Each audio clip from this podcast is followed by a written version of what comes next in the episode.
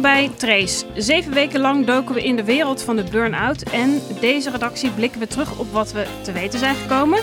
En wat we nou eigenlijk geleerd hebben over dit onderwerp. En dan ben ik nu eigenlijk eerst heel benieuwd naar het onderzoek van Mijke. En wat jij nog verder te weten bent gekomen. Ja, ik uh, was eigenlijk een beetje alleen in de app uh, deze week met mijn reportage. Maar ik had een hele flinke uitzoekklus gehad. Uh, want ik heb eindelijk mijn reportage over Vitalis GGZ gemaakt. Het was een hele uitzoekklus. Er zit heel veel informatie in. Dus luister vooral de reportage als je precies wil weten wat er nou uitgekomen is. Maar wat wel belangrijk is om te vertellen is dat er nog een heel klein staartje is geweest. Niels, de oprichter van Vitalis GGZ. Nou, die heeft een heel roerig verleden gehad. Hebben we het eerder ook al samen over gehad uh, Clary. Ja, je was hem kwijt, toch? Je, je, je, wilde op een gegeven moment wilde je hem nog bellen en dat is niet gelukt, of wel? Nee, ja, ik heb hem dus wel, ik denk een half uur gesproken aan de telefoon, maar dat mocht ik niet uh, opnemen. En ik heb uh, daarna nog heel vaak gebeld, omdat ik nog heel veel vragen had, maar nou ja, geen reactie meer op gehad, want hij wilde er niet meer aan meewerken. Um, maar wat dus nog wel interessant was, want in de reportage hoor je dus, eerst kwam hij op tv omdat hij een GHB-verslaving had waar hij van af ging kicken. Vervolgens heeft hij zijn eigen afkikkliniek opgericht waar hij weer ontslagen werd omdat hij uh, onder invloed een terras op was gereden na een ruzie. En daarna is hij dus deze burn-out instelling begonnen. En nou ja, wat dus wel interessant is, is dat die burn-out instelling niet helemaal volgens de regels het gebaande pad bewandelde.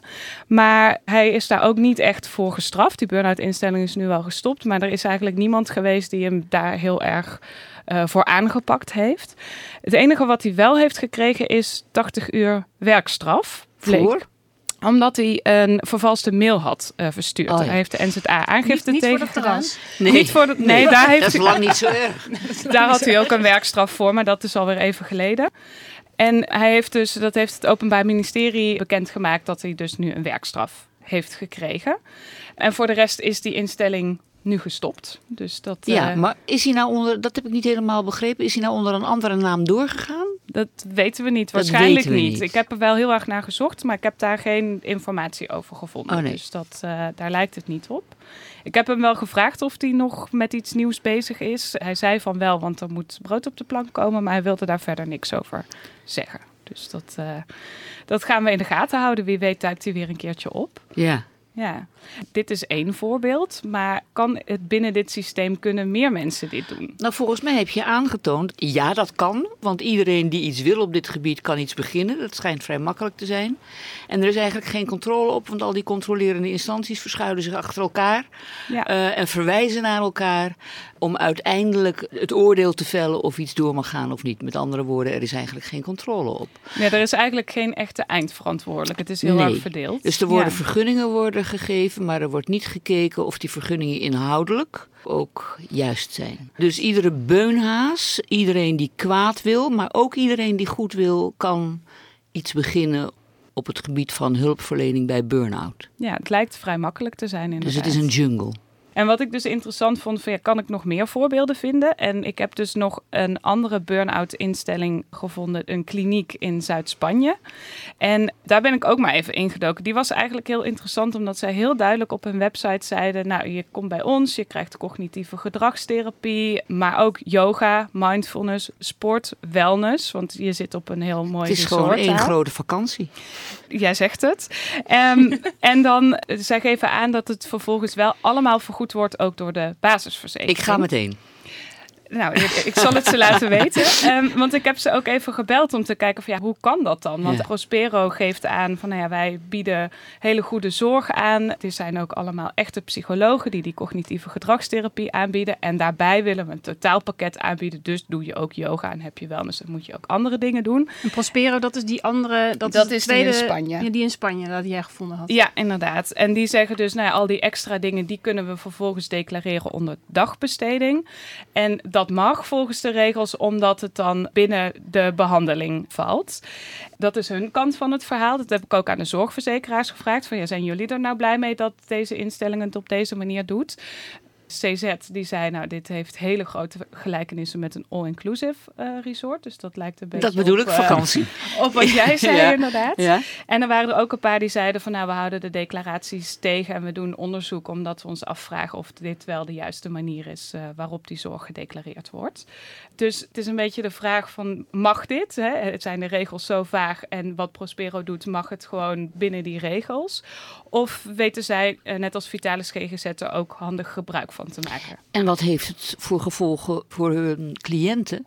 Als uiteindelijk de zorgverzekeraar besluit om het niet te vergoeden. Ja. ja, dan is het probleem dus dat de rekening bij de cliënt ligt. Want dat bedoel ik. Die zal dan uiteindelijk dat uh, vind waarschijnlijk echt, Dat vind ik best wel gek eigenlijk. En dan zou de toezichthouder toch weer wat moeten doen. Ja. Maar de toezichthouder ging zich natuurlijk weer verschuilen achter de verzekeraar. En de verzekeraar ja, weer... Nou ja, fijn. Ik heb deze ook voorgelegd aan de Nederlandse Zorgautoriteit. En die zeiden het is in eerste instantie aan de zorgverzekeraars om te controleren of deze zorg gedeclareerd mag worden. En als er echt structureel wat misgaat, dan komen wij uh, om de hoek kijken. Ik begrijp wel waarom die gezondheidszorg zo duur is. Ja. ja. Eigenlijk is het vooral laat je heel goed informeren van tevoren. Wil je niet met zo'n enorme rekening blijven zitten? Stel, ik vind dit resort en ik bel ze en ze zeggen ja hoor, dat wordt vergoed. Waar kan ik dan terecht om dat te controleren? Bij je eigen zorgverzekeraar. Die moet je bellen en dan moet je vragen: ik wil dit gaan doen. Die instelling zegt alles bij ons wordt vergoed. Maar jij bent mijn zorgverzekeraar, wordt dat ook echt vergoed? En dat okay. moet je dan doen voordat je daadwerkelijk naar Zuid-Spanje Ja, en een bevestiging op schrift vragen waarschijnlijk. Ja, als zo dat hoor. lijkt me ook altijd handig. Ja. Laten we dan even concluderen wat we nou eigenlijk geleerd hebben de afgelopen weken tijdens onze onderzoeken. En ik heb eigenlijk zelf wat ik denk, ik had nooit geweten dat de wereld van de burn-out zo ontzettend interessant kon zijn. Of dat er zoveel achter zou zitten, had ik eigenlijk niet verwacht. Maar interessant vind ik een positieve kwalificatie. Ik had nooit gedacht dat er zoveel mist achter die wereld zou zitten. En dat is ook interessant, maar dat is een negatieve kwalificatie. Dat is ook inderdaad en, en, want, want, dat vind ik wel. Ik ben niet optimistisch geworden nee. van jullie bevindingen. Nee, ik ook niet. Nee, ik heb inderdaad, ik bedoel, waar we mee begonnen was... De cijfers zijn een beetje onduidelijk. Wat is nou precies het verschil tussen burn-out klachten en mensen die daadwerkelijk een burn-out hebben? Daar zijn we ingedoken. Er is een richtlijn, diagnose kan gesteld worden. Maar waar ik bijvoorbeeld ben achtergekomen is dat die heel vaak niet gesteld wordt. Omdat een burn-out of gespecialiseerde zorg die je nodig zou hebben niet vergoed wordt. En bijvoorbeeld de zorg voor een depressie of een somatoforme stoornis wel en wordt die diagnose gesteld. Ja, Waardoor... dus je bent erachter gekomen dat er vaak een andere diagnose wordt gesteld om te zorgen dat hoewel er sprake is van een burn-out, de behandeling kan worden vergoed door de zorgverzekeraar. Precies, daar ben ik achter gekomen. En minister Edith Schippers heeft ooit de burn-out of de aanpassingsstoornis waar die onder werd geschaard geschrapt uit onze basiszorg.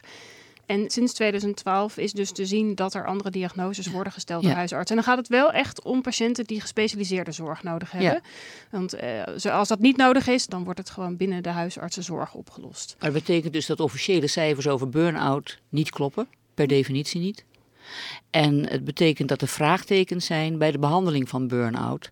Want als je een andere diagnose stelt, dan is maar de vraag of de behandeling die daarop volgt dan wel de juiste is. En dat is ook precies de reden dat ik het de minister wilde voorleggen. Waar ik nog geen reactie op gekregen. Want de minister was heel druk met het donordebat. En vertrok daarna naar eh, Zuid-Korea voor de Spelen. Ja, is ook heel Dat belangrijk. is heel belangrijk. En daarna blijft hij nog voor de Paralympische Spelen. Dus die is voorlopig druk bezet. Maar ik heb het nog steeds uitstaan. Zodat we daar mogelijk op een andere redactie op terug kunnen Oké, dus dat is nog een open end. Dat laat je niet los. Dat laat ik nog niet los. Nee. Goed. Wat hebben we nog meer gevonden? Mijn onderzoek je had eigenlijk wel heel erg twee lijnen. Want ik ben natuurlijk in mijn eigen familieproblemen gaan duiken. Ik, ben, ik heb mijn tante dus geïnterviewd. En dat vond ik, persoonlijk vond ik dat heel leerzaam. Maar wat ik vooral vanuit dit onderzoek heb geleerd, zijn de bevindingen van de huisartsen. Dat zij dus eerder antidepressiva voorschrijven aan Turks-Nederlandse vrouwen. Dat ze moeite hebben om met Turks-Nederlandse vrouwen te praten. Dat is Ehm, ook de reden waarom ze eerder antidepressiva ja. voorschrijven. Ja, we hebben letterlijk gehoord, als praten niet werkt, dan maar een pilletje. Een deel van jouw onderzoek bewijst dat het waar is dat de diagnose dus vaak niet klopt. Om verschillende redenen. In dit geval niet zozeer omdat het verzekering technisch makkelijker is, maar meer omdat de communicatie niet deugt. En herinner je nog dat we in het eerste gesprek het hadden over mijn moeder en dat ik haar niet heb geïnterviewd. Ik heb haar wel mijn reportages laten horen. En naast dat ze natuurlijk uh, enorm trots was uh, op mijn reportages, had ze ook al zinnige dingen te zeggen over hoe het voor haar nou eigenlijk opgelost kan worden. Zij had heel erg het idee dat ze helemaal niet goed was voorgelicht. Dat ze het idee had van ja, ik ga naar die dokter, dat is de autoriteit. En als ik daar aankom, ja, dan, dan zou ik ook wel wat meer voorlichting willen hebben. Wat voor andere mogelijkheden er zijn ja. dan die antidepressiva. En 3 maart gaat Argos de reportage oppakken eh, en opnieuw proberen naar het Nederlands Huisartsgenootschap te gaan en het onderzoek uit te breiden. dus 3 maart, luister allemaal, uh, zaterdagmiddag tussen 2 en 3. Ja, ja, Mijke weet het heel goed. Heel goed. Er was nog één ding aan ja. jouw onderzoek waarvan we later ook bij die burn-out kwestie steeds op terugkwamen. Dat was dat mensen zelf mochten bepalen welke medicatie ze kregen.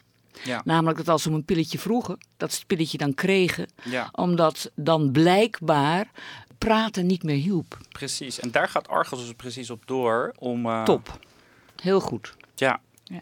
Dan denk ik dat het tijd is om af te sluiten. Dit was het. Dit was de voorlopige laatste redactie over burn-out. En het zou dus kunnen dat u hier in de toekomst meer reportages over gaat horen. Um, dus als jullie nog specifieke vragen hebben over dit onderwerp, reageer dan vooral in de app. En niet alleen dit onderwerp, want we gaan ons vanaf nu volle bak richten op een volgende onderwerp. En dat is studieschuld. Dus mocht je al tips hebben, stuur ze door. Trace is van VPRO en Human en wordt gemaakt door Wolkan, Meike en mij.